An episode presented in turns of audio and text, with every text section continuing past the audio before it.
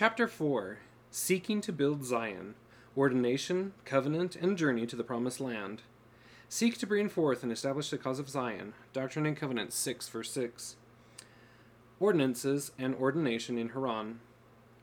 For Abraham, the Scriptures were a constant source of spiritual nourishment and refreshment, as will be seen later by his repeated reference to them in teaching his posterity. The Scriptures exalted and blessed in his early years, and gave him hope in his later years. Even so, in those same Scriptures, Abraham learned that they by themselves were insufficient, that they needed the constant and immediate revelation that can come only from the Holy Ghost and the ordinances. The circumstances of Abraham were different from those of Enoch and Noah, explained John Taylor, and if Abraham had the history of their times, as he unquestionably had, he would know that the revelations they received were not applicable to his case, but he needed revelation from God for his own guidance and direction. Indeed, the patriarchal records themselves clearly taught that God could not be fully found except through the ordinances he had established, ordinances that brought direct revelation through the gift of the Holy Ghost. Joseph Smith stated that there is no salvation between the two lids of the Bible without a legal administrator. Hence, reading the experience of others or the revelation given to them can never give us a com- comprehensive view of our condition and true relation to God. Knowledge of these things can only be obtained by experience through the ordinances of God, offered by an administrator legally authorized from God. By Abraham's day, his people had for many generations been without any such legal administrator, and the blessings that flow therefrom the gospel, the priesthood, the ordinances, the church. In a word, Zion. It was time, says Nibley, for the for God to speak with Abraham face to face, restore the covenants, and organize the church. The book of Abraham never tells who Abraham's legal administrator was, but does recount that by the time Abraham left Haran, he had received the gospel ordinances and priesthood, as God speaks to him and refers to this gospel, this ministry and priesthood, and thy priesthood. A midrash says that Abraham kept the ordinances and therefore became great. Abraham's conversion with God took place face to face, a privilege granted only after Abraham had learned that the God whom he sought was the premortal Jesus Christ, and only after receiving his ordinances and being cleansed by his blood, thus becoming his son, and only after continuing to seek this Jesus earnestly through prayer. Neither Abraham seeking the Lord, nor the Lord's appearing to Abraham in Haran is reported in Genesis, but both are mentioned not only in the book of Abraham, but also in the Zohar. When the Holy One observed his great yearning and pursued after divine knowledge, he appeared unto him. That the gospel was preached to Abraham was mentioned by the Apostle Paul, while Joseph Smith emphasized that it was preached to Abraham in the name of Christ, and with the same ordinances of baptism and receipt of the Holy Ghost that always accompany the true gospel. The Talmud insists that the fathers, the foremost among whom was Abraham, were not admitted to the covenant except by baptism and propitiation of, by blood. By Abraham's immersion in water, says rabbinic tradition, he becomes in effect reborn, changed, a new person. Early Judaism, in fact, looked to Abraham as the prototype of the proselytes because he received the Spirit and became a model of the reception and indwelling of the Spirit and thereafter was possessed by the Holy Spirit at all times. An important Ethiopic source recounts that Abraham was baptized with baptism, even as our Lord saith in the Book of the Covenant. He gave to Abraham the baptism of life and the right hand. In an early illustrated Christian manuscript of the Septuagint version of Genesis, in the picture of God commanding Abraham to leave Haran, Abraham sees a right hand being extended to him from above through a multicolored rainbow like arc through which several rays of the sun are breaking forth. The picture is reminiscent of what the Pirkei Rabbi Eliezer says about the divine oath sworn to Noah when God gave him the sign of the rainbow. He put forth his right hand and swore to Noah. Abraham was receiving the ordinances that Noah had once received. Pursuant to what the Lord has promised Abraham at Ur, through the angel of the presence, that I will lead thee by my hand, as it was with Noah, so shall it be with thee. There were additional ordinances that Abraham would yet seek and receive, but he clearly had the beginning, including the first principles and ordinances of the gospel. Abraham was, as described by Epiphanius in the fourth century, a follower of the gospel. Abraham also received the patriarchal priesthood and robes, or, as the Jewish sources attest, God granted to Abraham to rule as king over the whole world, and conferred upon him the power of bestowing blessings, along with the high priestly raiment in which God had clothed Adam, raiment reserved for the firstborn males who officiated as priests. Abraham's patriarchal priesthood, according to Joseph Smith, includes the authority to organize the church and administer the gospel and its ordinances to others. From whom did Abraham receive his ordination to the patriarchal priesthood? Who was worthy to give him that ordination? Certainly not his idolatrous father. Abraham was worthy of a blessing, stated an early church father, but Terah could not bless. Nor apparently could Terah's father, for as Abraham reports in the book of Abraham, his fathers had turned from their righteousness unto the worshipping of the gods of the heathen. In fact, the book of Jubilees reports that the three immediate generations of Abraham's patriarchal forefathers, his father, Terah, grandfather, Nahor, and great grandfather, Serug, were all idolaters.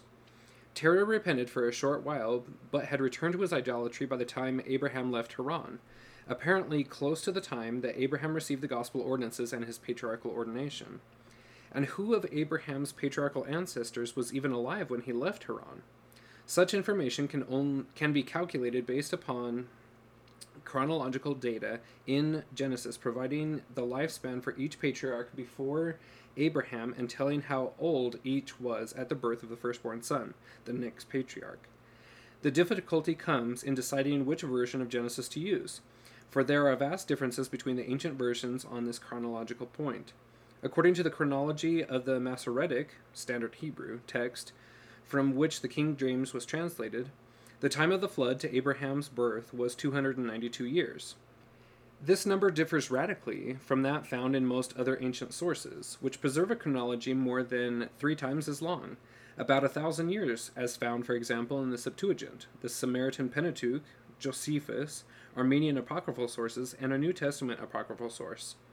The Masoretic chronology is further remarkable in that every one of Abraham's patriarchal forefathers, back through Shem, is alive at Abraham's birth, and only two, Nahor and Peleg, have died by the time that he is 62, when he leaves Haran, while several forefathers, including even Shem, actually outlive Abraham. Only in this Masoretic chronology is Shem alive at the birth of Abraham. In the other chronologies, Shem is long since dead, and by the time Abraham is 62, the only one of his patriarchal ancestors still alive is his father. See Appendix for details and further comparison of the chronologies. Why is the Masoretic chronology so much shorter? Some scholars have suggested that it was deliberately altered for the very purpose of portraying Shem as contemporary with Abraham, so that the rabbis could identify Shem with Melchizedek and therefore remove the mystery surrounding this man to whom their ancestor Abraham paid tithes and from whom he received the priesthood. By thus being identified with Shem, Melchizedek was brought firmly inside the Jewish fold and thus no priesthood was admitted outside Judaism. The identification of Shem with Melchizedek is unknown in early sources like Josephus and in the Genesis Apocryphon. Is refuted by various early Christian and Muslim sources telling that Melchizedek was not one of the patriarchs and telling who his parents were, and appears impossible according to latter day scripture. What all this suggests is that the Masoretic chronology was in fact deliberately shortened using the other chronologies, narrows down who it was that could have ordained Abraham to the patriarchal priesthood just before he left Haran. Only Terah was alive, but he had returned to his idolatry, nor does it seem likely that he would have received the ordination himself. As and since priesthood and keys can only be transferred to mortals only by beings with tabernacles of flesh and bone, this leaves just one individual in the entire patriarchal line who could have given Abraham his patriarchal ordination, the only worthy patriarchal forefather still alive, he who had never died but had been translated, Enoch. That Enoch came to confer with Abraham was in fact the opinion of the Flemish author cited in the early 1700s by the learned French abbé Dom Augustin Calmet. Enoch's initiating Abraham into the ordinances and giving him the priesthood may well have been the occasion alluded to by Clement of Alexandria when he wrote that the region of God is hard to attain, but was seen by Abraham afar off, who was forthwith initiated by the angel. Jewish Kabbalistic tradition directly attests that Abraham's rabbi or teacher was none other than the angel Enoch. Enoch's extending the right hand to Abraham in the ordinances would further fit the context of the rainbow like arc through which the right hand is being extended to Abraham on this occasion, as depicted in the early Christian illustration of the event. For, as we shall see in the later appearance of Enoch to Abraham, surrounding the person of Enoch was a rainbow. That Enoch would be sent to restore authority on the occasion of the Lord's appearing to Abraham seems very much like what happened in the Kirtland Temple in 1836, when angels restored lost authority, and the Lord also personally appeared to talk about the blessings that would flow to tens of thousands because of the authority bestowed that day. Once again, Abraham's life foreshadowed that of Joseph Smith. If Enoch was indeed one of the one who ordained Abraham to the patriarchal priesthood and gave him the ordinances of the baptism of life in the right hand, then the word of the Lord spoken years earlier to Abraham on the altar by the angel of the presence, Enoch, takes on an added meaning. I will lead thee by my hand, and I will take thee to put upon thee my name, even the priesthood of, of thy father. It seems that it was Enoch himself who now literally extended his hand to Abraham in the ordinances and to confer the patriarchal priesthood authority. Zion above had descended to pass on its authority so that Zion might again be established below. In fact, this event may well have been a key part of the Lord's purpose in translating Enoch, so that he could return on this very occasion and transfer the long lost authority and ordinances to Abraham for the reestablishment of Zion on earth. The souls we had won. Abraham lost no time in seeking to reestablish Zion, for by the time he left Haran, he did so, as he comments in the book of Abraham, with the souls that we had won in Haran. How had they been won? Abraham had lived in Haran for a number of years, and from the moment he arrived there, says Jewish tradition, he attracted attention by his exemplary and magnanimous manner of life. The people of the land of Haran saw that Abraham was good and with and, and upright with God and men and that the Lord his God was with him. Similarly, in the Quran, Abraham is repeatedly referred to as the upright and is called a man of truth or very truthful. Indeed, in Islamic tradition, one of the most prominent and distinctive qualities was that he was truthful par excellence. He was also a missionary par excellence, freely imparting both spiritual and physical sustenance, with which in both regards he was blessed abundantly. In the book of Abraham, he specifically speaks of the many flocks in Haran, and upon finally leaving the place, mentions all of our substance that we had gathered. The hand of the Lord prospered him in his temporal affairs, which included raising livestock. He probably engaged in mercantile activity with merchants and caravaneers with whom he would have come in nearly constant contact, since his own journeys and residences seem to have been along the important trade routes. Abraham was an immensely wealthy man who surely had business dealings of all varieties, providing him with as much opportunity as the next man for sharp dealing, even dishonesty. But he never drove a hard bargain, and he took no advantage of others' weaknesses, for all men received their due at his hand. Even though many with whom he dealt were scoundrels, mean, and inhospitable, their one guiding principle being the maximizing of profits. His life was in stark contrast. His example, such that many wanted to learn more of his principles in religion. Word of his teaching traveled beyond the borders of the city, and spiritual pilgrims from elsewhere in Mesopotamia had no trouble finding Abraham if they wished to go sit with him and learn. For Abraham, the temporal blessings God placed in his hands were opportunities to extend blessings to others. He was the father of guests, reported Al Tatlabi. He would not eat the morning meal or evening meal without a guest. The Midrash says that Abraham our father used to bring them into his house and give them food and drink and be friendly to them and to convert them. In a joint effort with Sarah, Abraham used to convert the men and Sarai the women. Hence, Abraham writes about the souls we had won. Sarah was an equal partner with her husband in this endeavor, and though she was biologically barren, her success in winning souls to God's kingdom was already making her the mother of many. The people of Haran readily yielded to the influence of Abraham's humane spirit and his piety. Many of them obeyed his precepts, and he taught them the instruction of the Lord and his ways in this large scale missionary effort. His teaching was as eloquent as his example, for the Lord had blessed him with the gift of mighty teaching, Says the Quran, the Lord made Abraham the prophet and bestowed upon him gifts of grace and granted him a lofty power to convey the truth unto others. He was an eloquent speaker, says Islamic tradition, and according to Jewish tradition, called out in a mighty voice to all the world. He led them to righteousness by speaking persuasively. Even the guilty he led to righteousness, as their hearts were changed and they felt to declare that the Lord, He is God in the heavens above and the earth below, and you are Abraham his prophet. Thus was Abraham's fulfilling his baptismal covenant to stand as a witness of God at all times and in all things and in all places, doing what his latter day descendants would likewise be commanded to do open their mouths, and declare my gospel with a sound of rejoicing as with a voice of a trump. Abraham's voice was mighty because of the Almighty, who by whose inspiration Abraham spoke. Philo of Alexandria reported that the Spirit came upon Abraham, making him persuasive in his speech and granting understanding to his hearers, reminding us of Nephi's words, that when a man speaketh by the power of the Holy Ghost, and the power of the Holy Ghost carrieth it unto the hearts of the children of men, Abraham is the great example of the Lord's mandate to the Latter-day Saints to teach by the Spirit, as exemplified also by the latter by the first Latter-day Saint, the prophet Joseph Smith, who was supernally blessed to teach, to speak, and to counsel with convincing power. The converts that Abraham made in Haran, as Jewish tradition reports, remained with him in his house, and they adhered to him, and became God fearing and good, being called the people of the God of Abraham. Altogether they constituted a great crowd. The book of Jasher puts the number at seventy two men, most of whom presumably would be heads of families. If so, the total number would have been at least several hundred. The number would continue to grow with Abraham's travels and missionary labors. No less an authority than Maimonides says that Abraham's converts came to be numbered into the thousands and tens of thousands.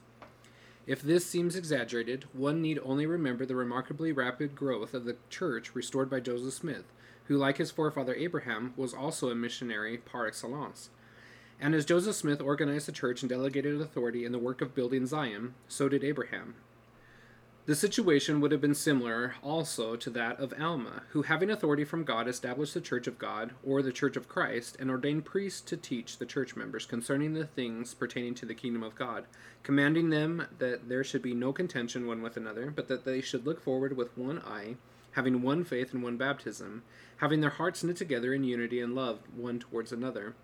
According to Hugh Nibley, Abraham founded his Zion, and those who wished to follow became the followers of Abraham.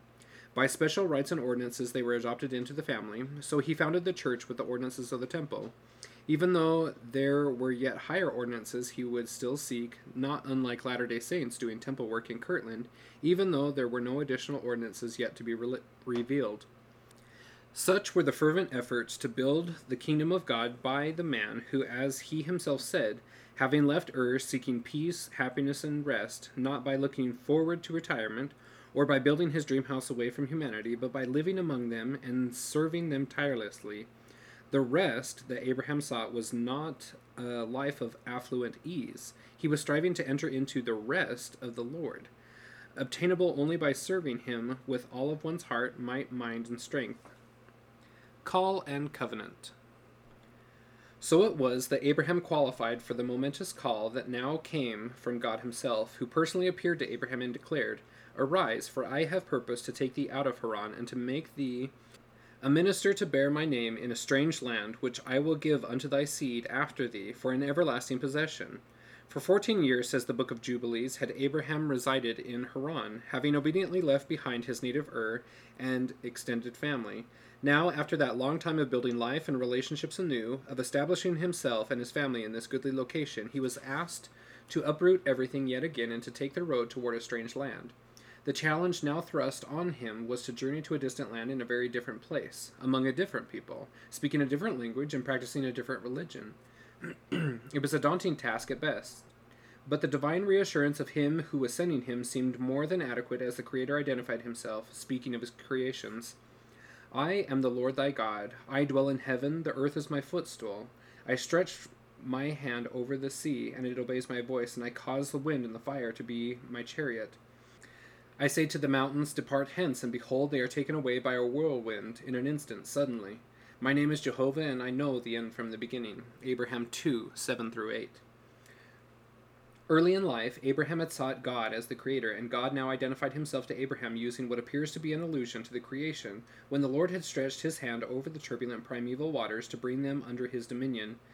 The same imagery may also look ahead to the time when the Lord would, through Moses, stretch forth his hand over the sea for the salvation of Abraham's chosen seed as they fled the Egyptian chariots. in addition, Abraham had probably read in the patriarchal writings how Christ had foretold that in his mortal ministry he would walk on the waves of the sea and would motion to the waves and they would stand still. Abraham may well have recognized the imagery a reference to when, as we can read in the Gospels, during the storm the, on the sea, the Savior rebuked the wind and said unto the sea, Peace, be still. As the wind ceased and there was a great calm, early Christians also associated the chariot with that event and used both the chariot and the sea as an important symbols associated with Christ in the ordinance of baptism. Cyril of Jerusalem, for example, spoke of Christ walking on the water as a charioteer of the sea, and as the charioteer and creator of the waters. Other writers apparently compare the waters of baptism to the chariot or the throne of God. While Gregory of Nyssa observed that by receiving the Holy Spirit after baptism, our mind is taken up to the chariot of fire and carried through the air to the glories of heaven. In light of such symbolism, it seems more than coincidental that it was just after Abraham's baptism and receipt of the Holy Spirit that he heard the Lord speak of his chariot and of the sea. Early Christians further spoke of Elijah's fiery chariot in which he, like Enoch, was taken to heaven, as a type of baptism and a type of Christ's ascent to heaven after his resurrection, an event of which Abraham also had also read in patriarchal records. Indeed, Moses reportedly referred to God as the rider of the heavens, in a passage alluded to by an ancient Kabbalistic book attributed to none other than Abraham. After identifying himself to Abraham, the Lord proceeded to pronounce promise after promise of blessings and glory, all centered in his family and future posterity. My hand shall be over thee, and I will make of thee a great nation, and I will bless thee above measure, and make thy name great among all nations, and thou shalt be a blessing unto thy seed after thee, that in their hands they shall bear this ministry and priesthood unto all nations, and I will bless them through thy name. For as many as receive the gospel shall be called after thy name, and shall be accounted thy seed, and shall rise up and bless thee as their father. And I will bless them that bless thee, and curse them that curse thee. And in thee, that is in thy priesthood, and in thy seed, that is thy priesthood, for I will give unto thee a promise that this right shall continue in thee, and in thy seed after thee, that is to say, the literal seed, or the seed of thy body. Shall all families of the earth be blessed, even with the blessings of the gospel, which are the blessings of salvation, even unto life eternal. Only a brief summary of these remar- of these breathtaking promises have survived in our traditional Genesis text, which mentions nothing about the gospel or priesthood that Abraham had just received and which he and his posterity would offer to the nations as a blessing. But the apostle Paul seems to have understood the larger picture as portrayed in the book of Abraham, for he wrote, as summarized by one scholar, that God spoke his words of blessing to all nations through Abraham, but Abraham could only be that channel of blessing by hearing, believing, and obeying, and in turn the nations could only appropriate that blessing by imitating his faith. But even the terse Genesis account of God's call and blessing of Abraham emphasizes the contrast between him and the rebellious generation in which he lived, as well as his pivotal role in God's plan for the human race and the rest of human history. The covenant granted to Abraham makes him, in the words of one scholar, the most pivotal and strategic man in the course of the world history. Or, as expressed by the rabbis, through the Abrahamic covenant, the order of the world was established. Indeed, to try to compress the scope and significance of what God promised to Abraham into a single word covenant is illusory. For, as one scholar emphasizes, there is simply no English word that adequately covers the concept of the covenant in Judaism. As Abraham had heard, this covenant would be a defining factor throughout the rest of human history, but already its effects were in process. For as Abraham had just been told, all those accepting the gospel would henceforth be accounted his seed, a process that Joseph Smith described as including literal physiological changes. Childless though Abraham remained, yet the converts he had already made were accounted his seed. To this day, converts in Judaism are considered to be born anew, children of Abraham and Sarah and are even given new names men the name of Abraham, and women the name of Sarah. Indeed, Judaism expressly teaches that Sarah was an equal and indispensable partner of Abraham in the covenant and in the propagation of the faith, and that there can be no covenant without Sarah. Already at Haran, what we see, to use the words of a modern writer, is this one man, Abraham, in the process of becoming a people, and we see also the promise that must have brought untold joy to the heart of both Abraham and Sarah, still childless, the promise of literal posterity, the promise that will run as a, a leitmotif through the story of through the Abraham story. It must have seemed a rain after a long drought, the divine word that both Abraham and Sarah would surely have interpreted as assurance that their long trial of infertility was about to end, that they were about to be blessed with the great desire of their hearts. Abraham's blessing and glory centered in family and posterity. He was to become the new father of the human race, possessing, as he himself mentions, the right of the firstborn, even Adam, and being promised that his posterity would do as Adam once did, rise up and bless him as their father. Why was this covenant with its lavish blessings given to Abraham? He himself tells that he had sought the Lord through righteousness, part of the concept of chesed. Another part is Jehovah's loyalty and love in accepting Abraham and his descendants into the covenant, and fulfilling the conditions thereof. This dual dimension of chesed is captured perfectly by what Nephi said of Abraham. The Lord leadeth away the righteous into precious lands, and those and loveth those who will have him to be their God. Behold, he loved our fathers, and he covenanted with them, yea, even Abraham, Isaac, and Jacob, and he remembered the covenants which he had made. Judaism further recognizes that the spread of love and mercy, or chesed, is the very purpose of the covenant of Abraham. In fact, the Talmud speaks of bestowers of loving kindness, sons of bestowers of loving kindness, who hold fast to the covenant of Abraham, our father. And why, the rabbis asked, did God's pronouncement of blessings include the promise to curse those that cursed Abraham? Because when Abraham had been reviled and cursed for teaching righteousness, he had not responded in kind, but had kept silent. Therefore, God would step in and curse those who cursed him.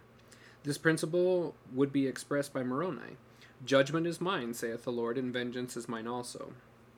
Seeking Enoch's Zion. Abraham tells that at the close of God's conversation dealing delivering the covenant in Haran, after the Lord hath withdrawn from speaking to me, and withdrawn his face from me, I said in my heart, Thy servant has sought thee earnestly, now I have found thee. Thou didst send thine angel to deliver me from the gods of Elkenah, and I will do well to hearken unto thy voice. Therefore let thy servant rise up and depart in peace. Great were the blessings that Abraham had sought and found, but his seeking was not over. According to the New Testament letter to the Hebrews, by faith, Abraham, when he was called to go into a place which he should after receive for an inheritance, obeyed, and went out, and he went out, not knowing whither he went. By faith, he sojourned in the land of promise, as in a strange country, dwelling in tabernacles or tents. For he looked for a city which hath foundations, whose builder and maker is God. Bible scholars have pointed out the similarity in description between this city and the one mentioned in certain Jewish and Christian apocryphal texts. In the book of Revelation, when the Apostle John sees the great city, the holy Jerusalem, descending out of heaven from God, he sees that it has twelve foundations adorned with precious stones. It is the same city mentioned in 4 Ezra when the prophet Ezra sees in vision an established city and a place of huge foundations. And here's the Lord explain that in the last days Zion will come and be made manifest to everybody prepared and built. According to a popular view, this city was attainable by Abraham only after death, for entrance into the heavenly city is not experienced on this side of the grave. In this view, Abraham did not focus his faith on the present and the earthly, but on the future and the heavenly.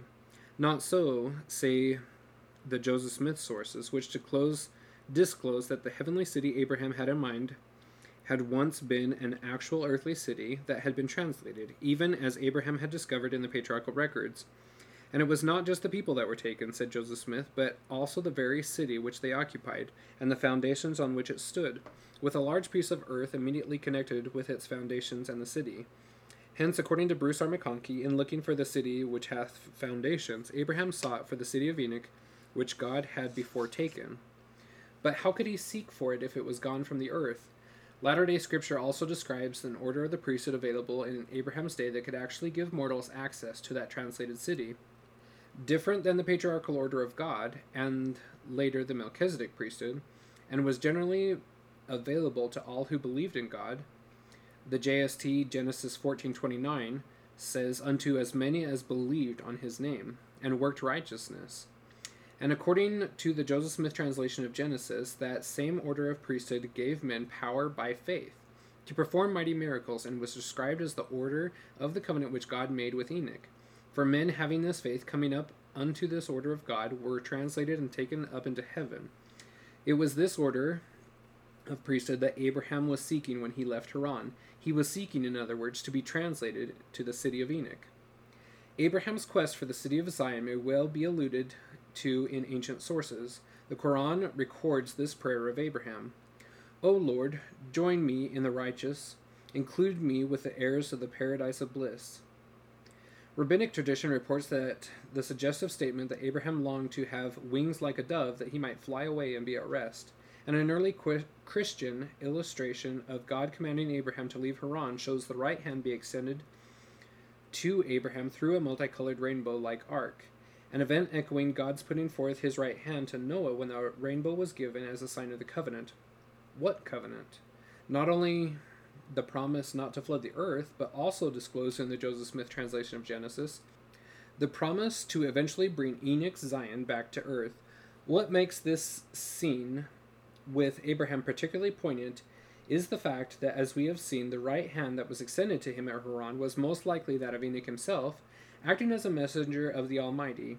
The illustration of Enoch's right hand being extended to Abraham may well be symbolic of Abraham seeking Enoch's Zion. But if Abraham were to achieve his quest of being translated, how could his posterity bless all the nations of the earth? In the same way as happened with Enoch, whose son, as Abraham had read, was not taken, that the covenants of the Lord might be fulfilled, which he made to Enoch. And if Abraham was seeking the order of the priesthood that gave access to the city of Enoch, why hadn't Enoch himself simply ordained Abraham to this order at the same time? Enoch ordained him to the patriarchal order. Apparently, for the same reason that the Lord appeared the in the Kirtland Temple and then sent other messengers. Once he delegates authority, such authority is to be obtained only from those to whom it has been delegated. Hence, Enoch, the only living patriarch with the patriarchal priesthood, had been sent to ordain Abraham to that priesthood. But since the Melchizedek priesthood was available through a mortal whom Abraham would later meet, the man Melchizedek, Abraham must be patient and continue to seek it, and thereby obtain Enoch's translated city of Zion. Thus, Abram, whose very name can mean the Father is high, or the Father lifts himself on high, left Haran to seek residence with his forefather Enoch, who was already high and lifted up. Might Abraham himself possibly have thought that his own name prophetically pretended his own destiny? That he was to join his forefather Enoch in that beautiful terrestrial world that was high and lifted up? And if Abraham had read his ancestor's prophecy about the descendant who would set his dwelling on high, did he possibly interpret this to mean that he would be translated to the city of Enoch? Devout prayer and divine protection on the journey into Canaan. As we have seen, it was Abraham's fate to live in the age of great sacral kingships that claimed not only to rule by divine right but also global dominion. Abraham's own writings hold the key to understand those audacious claims as an imitation of Adam's patriarchal priesthood authority, to which Abraham himself was the rightful heir. What most occupied these those ancient pretenders can be seen to this day in the various inscriptions scattered throughout the world's great museums. Written in first person, they declare in lofty words the daring military conquests and ostentatious building projects of those mighty monarchs, in sharp contrast, the restored writings of the true holder of that royal patriarchal authority attest to an entirely different agenda. Also written in first person, Abraham's record declares that with that authority he sought neither to conquer nor to build monuments, but to obediently travel forth to build the kingdom of God. Thus, with the patriarchal authority received from Enoch, Abraham obeyed the divine command to leave the goodly land of Haran for a strange land, a destination he had never seen. Commenting on Abraham's situation, Joseph Smith stated that the word spoken to Noah was not sufficient for Abraham, and it was not required of Abraham to seek an inheritance in a strange country upon the word spoken to Noah. But for himself, Abraham obtained the promises at the hand of the Lord. Orson Hyde similarly observed that Abraham might have searched all former records and revelations, but here was a, duty, a duty he never could have learned therefrom. De- depart, Hence, the circumstances required new revelation, and God gave it by commanding this great man to go forth into a country where he had never had been. In Abraham's words in the book of Abraham, I, Abraham, departed as the Lord had said unto me, and I, Abraham, was sixty and two years old when I departed out of Haran. This number contradicts the number in Genesis, but happens to correspond precisely with Abraham's age as given in the, chrono- in the chronicle of George Syncellus, the ardent chronographer from Byzantium. Abraham's parents did not go, his mother having died in Haran, and his father having returned to his idolatry and choosing to remain behind. Abraham took his wife and his nephew Lot and the large community of saints, numbering at least into the hundreds, that had joined him. He led by inspiration. Abraham was guided in all his family affairs by the Lord, said Joseph Smith, and were, was told where to go and when to stop. President Spencer W. Kimball added that it was Abraham's faithfulness in all things that qualified him to receive revelation for his family. And having received that revelation, Abraham led his family and his people by love. Beginning with Abraham's love for the author of the commandment he was now following. Not only did Abraham listen to God's command, says a rabbinic text about Abraham's leaving Haran, though it entailed hardship and inconvenience, but he did so joyfully, not grudgingly. Abraham's love encompassed also those whom he led, bringing most ardently beginning most ardently with his own wife. Speaking of Abraham taking Sarah out of Haran, the Zohar comments that it was by persuasion and not by compulsion that he introduced Sarah to go with him. Induced Sarah to go with him. Abraham's priesthood leadership was the model of what the Lord commands concerning latter day priesthood leadership, never by compulsion, but only by persuasion, and the similar attributes of gentleness, meekness, kindness, and love unfeigned, qualifications for the constant companionship of the Holy Ghost in the presence of God.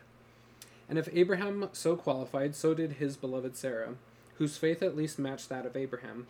He had heard the command to leave directly from God, she only from Abraham.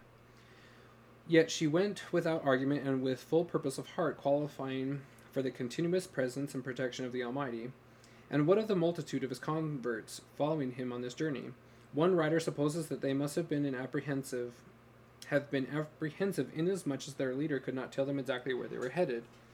In reality, they had faith in their prophet and leader who was leading by the Spirit. In the words of W.F.P. Noble, following the leadings of divine providence, with the one supreme motive to honor and obey God, he carried with him the presence of the Lord, as did Sarah.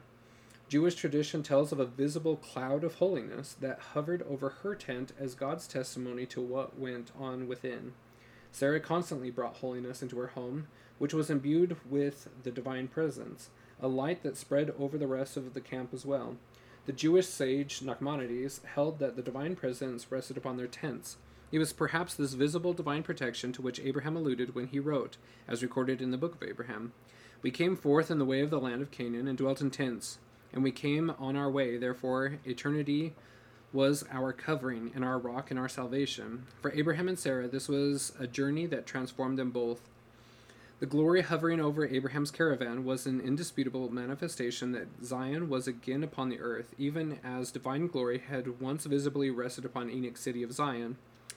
But if the phenomenon reflected the past, it also foreshadowed the future. For according to Exodus, the Israelites under Moses were accompanied by a pillar of cloud by day and a pillar of fire by night as they were led by the Lord's angel on whom he had placed his name, namely Enoch, raising the possibility that Enoch was also leading Abraham and his followers in their journey. As remembered in rabbinic tradition, the Israelites were surrounded with clouds of glory which protected them, covering them like a can- canopy or a pavilion. Thus, the children of the patriarchs, in the words of Nachmanides, returned to the eminence of their forefathers, who had God's mystery upon their tents, and who were they who were themselves the bearers of his Shekinah, divine presence. All of this seems to be echoed in the Jewish festival Sukkot, or Festival of Tabernacles, which, according to tradition, is intended to symbolize the protective clouds of glory that covered the Israelites in their march. On the first day of Sukkot, the invited heavenly guest is none other than the patriarch Abraham. For Latter day Saints, however, the most important foreshadowings of Abraham's experience have yet to be fulfilled. Similar glory will rest upon Abraham's latter day seed. Isaiah prophesied of the time when the Lord would create upon every dwelling place of Mount Zion, and upon her assemblies, a cloud and smoke by day, and the shining of a flaming fire by night. Which sounds like the Lord's invitation to latter day Zion to arise and shine forth that they may be a standard for the nations. It is yet another example of the events of the latter day Zion being foreshadowed by Abraham, who is one of the key figures, says Hugh Nibley, in whom all of the events of the past are brought into focus as by a burning glass, and whose actions are in turn projected into the future as an ever expanding image. Abraham's fateful journey from Haran southward left an indelible imprint still visible in the Middle East, for virtually every country through which Abraham passed and wrote to Canaan has its own holy site and legend associated with him. Various routes for his travels have been suggested, but it appears likely he passed through the city of Aleppo, which contains the Mosque of Abraham, and since ancient times has claimed the honor of being on Abraham's route. Continuing south, the journey would have taken him through the Syrian desert, undoubtedly into Damascus. At least two ancient historians reported that Abraham had reigned there as king, while Josephus added that the name of Abraham is still even now famous in Damascus, near to which was a village called Abraham's Abode. It may be the same village that still claims still today claims to have been the home to Abraham, located near Damascus in a secluded hilly area considered one of the Middle East's most remarkable survivals, being the only place where ancient Aramaic has survived as a living language. But the very terseness of Abraham's own description of their route to Canaan seems to leave open the possibility of other settlements visited, but not mentioned. Maimonides' description of the journey seems to suggest a course that, not unlike the missionary journeys of Abraham's descendant, the Apostle Paul, may have meandered as they were led by the Spirit to perform their missionary labors. As Abraham and his company traveled, according to Maimonides, they preached to everyone they met, inviting them and gathering all who would listen. As the Lord would later lead Abraham's descendant Lehi into the more fertile parts of the wilderness, so it seems that the Lord led Abraham to the most fertile fields of souls ready to harvest. The book of Abraham adds a stop to the itinerary southward not mentioned by Genesis, the land of Jershon, which s- some have identified as the ancient city known to us as Jerash, located in present day Jordan. In Jershon, Abraham built an altar and made an offering unto the Lord and prayed. That prayer and the accompanying sacrifice must have been offered as he learned to do from the patriarchal records, in the name of Jesus Christ. And this particular prayer included a petition for mercy on behalf of his father, who had nearly succeeded in having Abraham killed, and who, after repenting and following Abraham to Haran, had turned again unto his idolatry, and had chosen not to continue the journey with Abraham. It could have been cause for Abraham to reject and forget his father, but Abraham was a man of mercy and forgiveness. I, Abraham, prayed that the famine might be turned away from my father's house, that they might not perish. Nor did Abraham wish his father to perish spiritually. The Quran reports that Abraham implored the Lord to forgive my father, for verily he is among those who have gone astray. From Jershon, Abraham would probably have headed west and crossed the Jordan River to arrive at Shechem, in the land of Canaan. It was a delightful land, described by a nearly contemporaneous account thus Figs were in it, and grapes. It had more wine than water. Plentiful was its honey, and abundant its olives. Every kind of fruit was on its trees, barley was there, and emmer. There was no limit to any kind of cattle, but there was also danger in this lush land. Here he built another altar and prayed, and reported by an Armenian apocryphal source, holding his hands on high. In Abraham's own words, I offered sacrifice and called on the Lord devoutly, because we had already come into the land of an idolatrous nation. The idolatry was as rank as that which he opposed in Ur, and included human sacrifice and ritual prostitution. It was to the heart of such spiritual darkness that God sent his messenger of light. For, as a modern Jewish relate, writer relates, as God directed Abraham's steps steadily to the south, far from keeping him away from the centers of Canaanite deviancy, their temples and high places, he guided him straight for strategically located cultic sites. Shechem was in fact located at the crossroads of two intersecting trade routes, making it well suited to maximize the potential number of spiritually starved Canaanites Abraham might teach but not without some peril. A passage from the Testament of Levi discloses that travelers through Shechem were often murdered and their wives ravished, and though in fact Abraham and Sarah had just had been in just such danger from the residents, but the Lord prevented them, even though they grossly mistreated one of Abraham's group. Abraham did not respond in kind. Profound prayer brought profound revelation, as told in Genesis and in first person in the book of Abraham.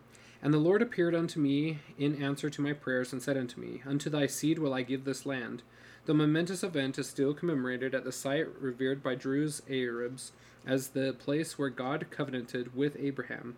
Here, barren women of all religions make pilgrimages praying for a child.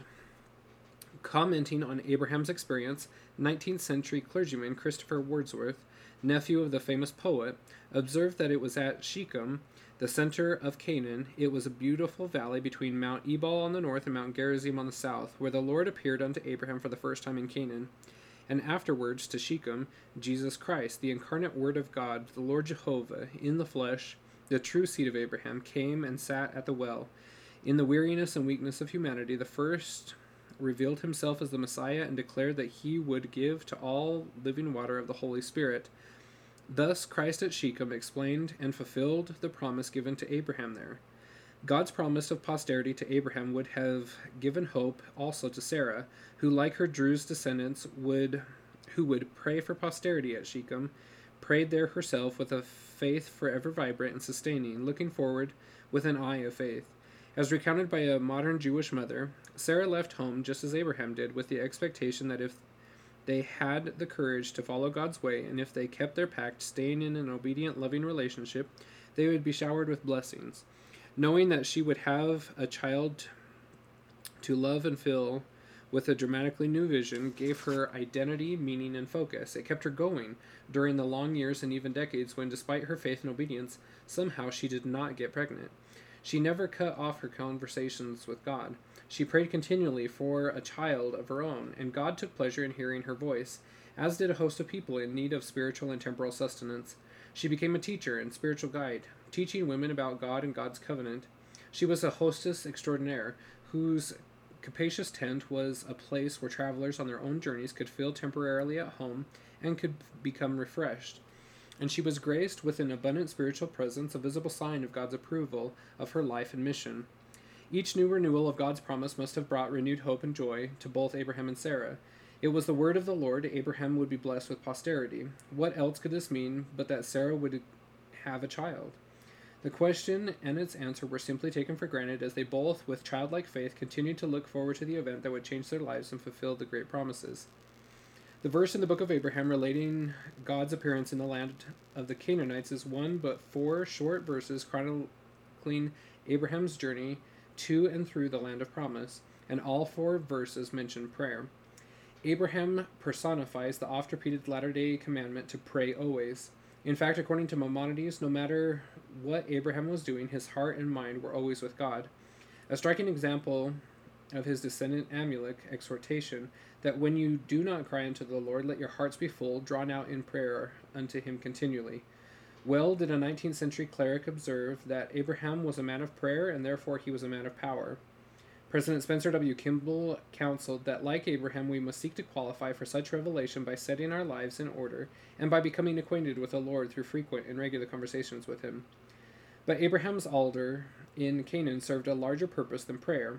He built it, insisted 19th century clergyman David Brede, to openly acknowledge his God before all men. Such was the character of his religion wherever he dwelt, and to the end of his days.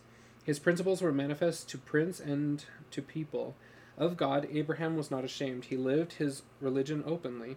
So likewise counseled Brede, let it be manifest that you are the friend of God and the follower of Jesus. But Abraham's purchase, er, purpose was larger still, according to Ephraim the Syrian who maintained that Abraham built the altar in the land of the Canaanites so that he might teach the worship of holiness in their land. What worship? The same performed by Adam, Noah, Enoch, and all the saints since the beginning, the worship of the Father in the name of his only begotten Son, he whose blood would be shed even as a sacrificial animal upon the altar. Abraham preached Christ and him crucified, and offered the ordinances Adam himself had followed, beginning with baptism in water for the remission of sins. Commenting on the Lord's promise to Abraham in Haran that thou shalt be a blessing, the Genesis Rabbah explains that the Hebrew word for blessing, baraka, is associated with the Hebrew word for pool of water, barayaka. And just as a pool of water purifies those who are impure, or according to another translation, um, just as the pool of water removes the cultic uncleanness of an unclean person. So you, Abraham, shall bring near to God those who are afar, and shall purify them to their Father in heaven. If we had the full record, we would read of Abraham testifying of the Son of God and leading his converts into the waters of baptism. And says a midrash, How great is his reward who leads his fellow men back in penitence to the Almighty. The power and the pure love of Christ. Journeying still southward, Abraham came to a mountain between Bethel and Ai, where, as Genesis records, he pitched his tent. Jewish tradition remembers that he actually first pitched Sarah's tent and then his own, a reflection of his constant consideration for his wife. Throughout his life, says Midrash Rabbah, Abraham acted lovingly towards Sarah, for which God blessed Abraham in all things. It is an example of the Lord's commandment to Abraham's latter day posterity that each husband shall love thy wife with all thy heart. Having set up camp, Abraham lost no time in building yet another altar at which he prayed. His prayer is mentioned also in the ancient book of Jubilees, which describes the beauty and bounty of the place. Abraham saw that the land was spacious and most excellent, and that everything was growing on it vines, fig trees, pomegranates, oak trees, holm trees, terebinths, olive trees, cedars, cypresses, incense trees, and all kinds of wild trees, and there was water on the mountains.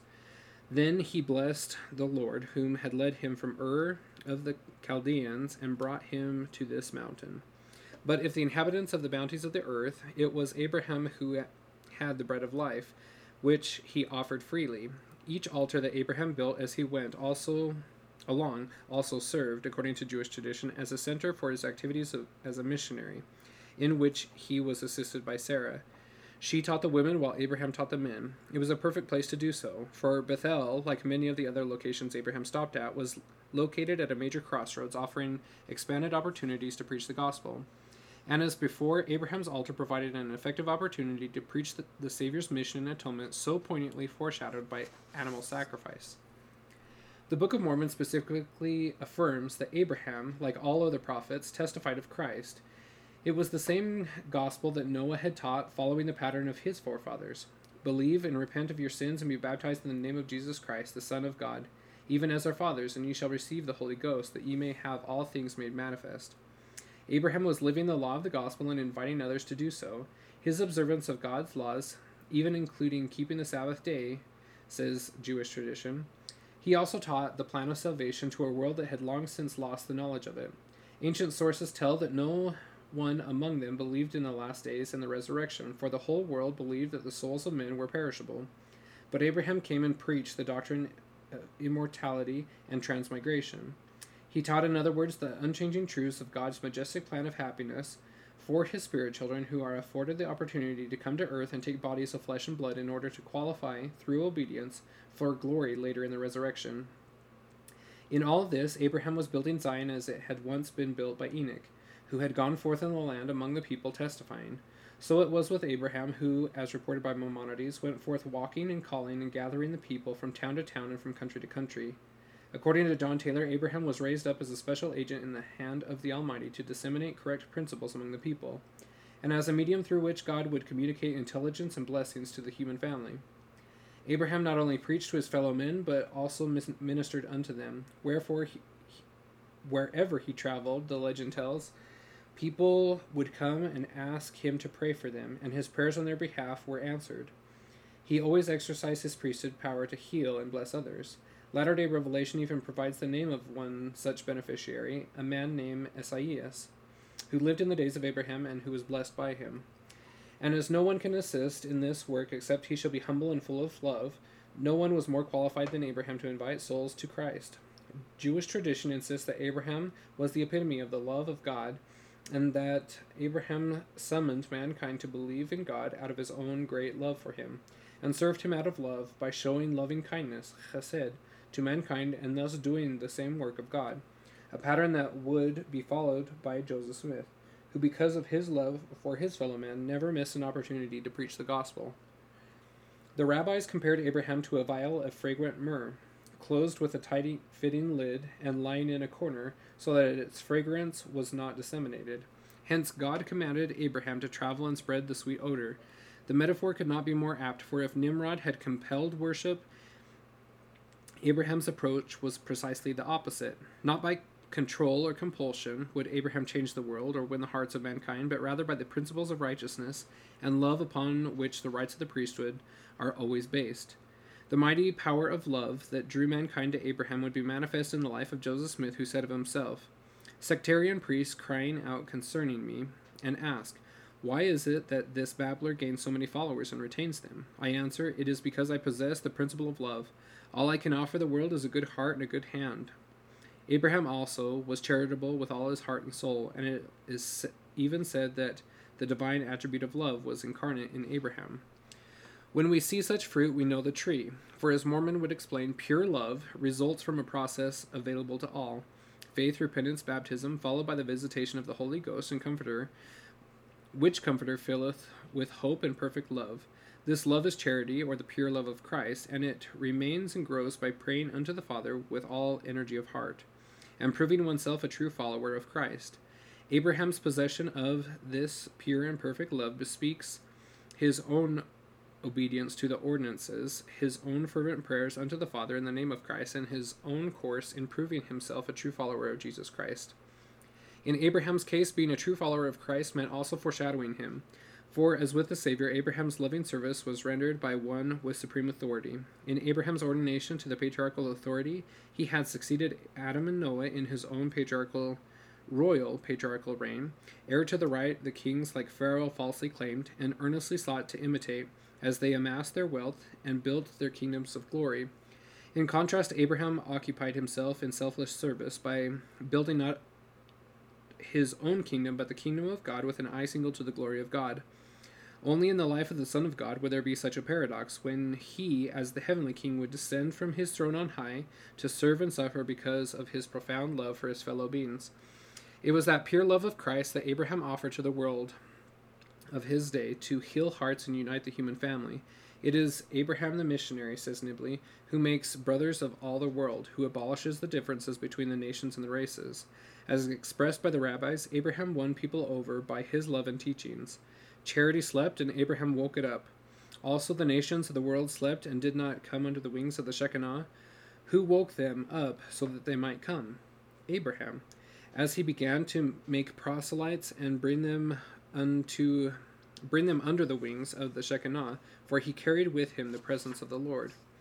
In Judaism and ancient Israel, the Shekinah was the majestic presence or manifestation of God, which has descended to dwell among men, more importantly and conspicuously on Mount Zion and in the temple, for it is upon the cherubim and upon the Ark of the Covenant that the Shekinah rests.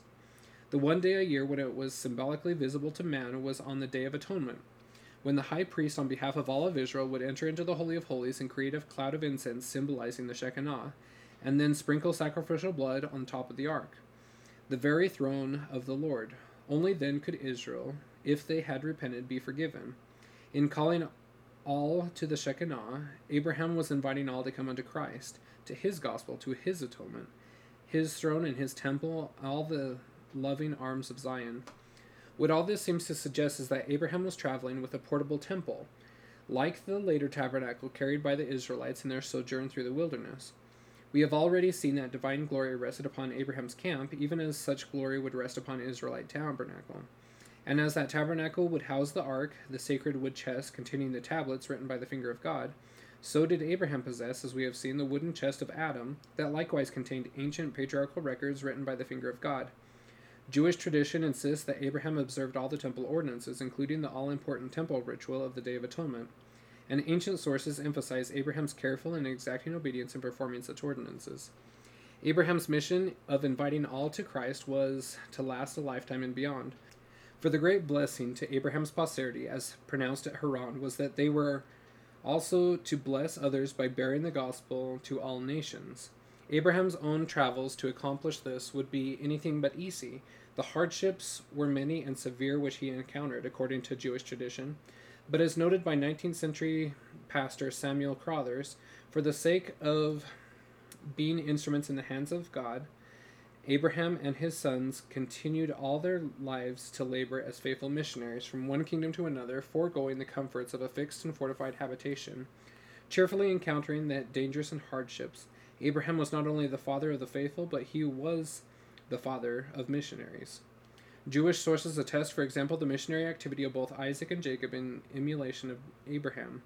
Abraham was not just the father of converts, but also those who would convert others, those who was who would establish Zion. As John Taylor stated, Abraham's posterity were to stand as messengers of God, as legates of the skies, commissioned of the great Jehovah to proclaim his word to fallen men and bring them to Zion.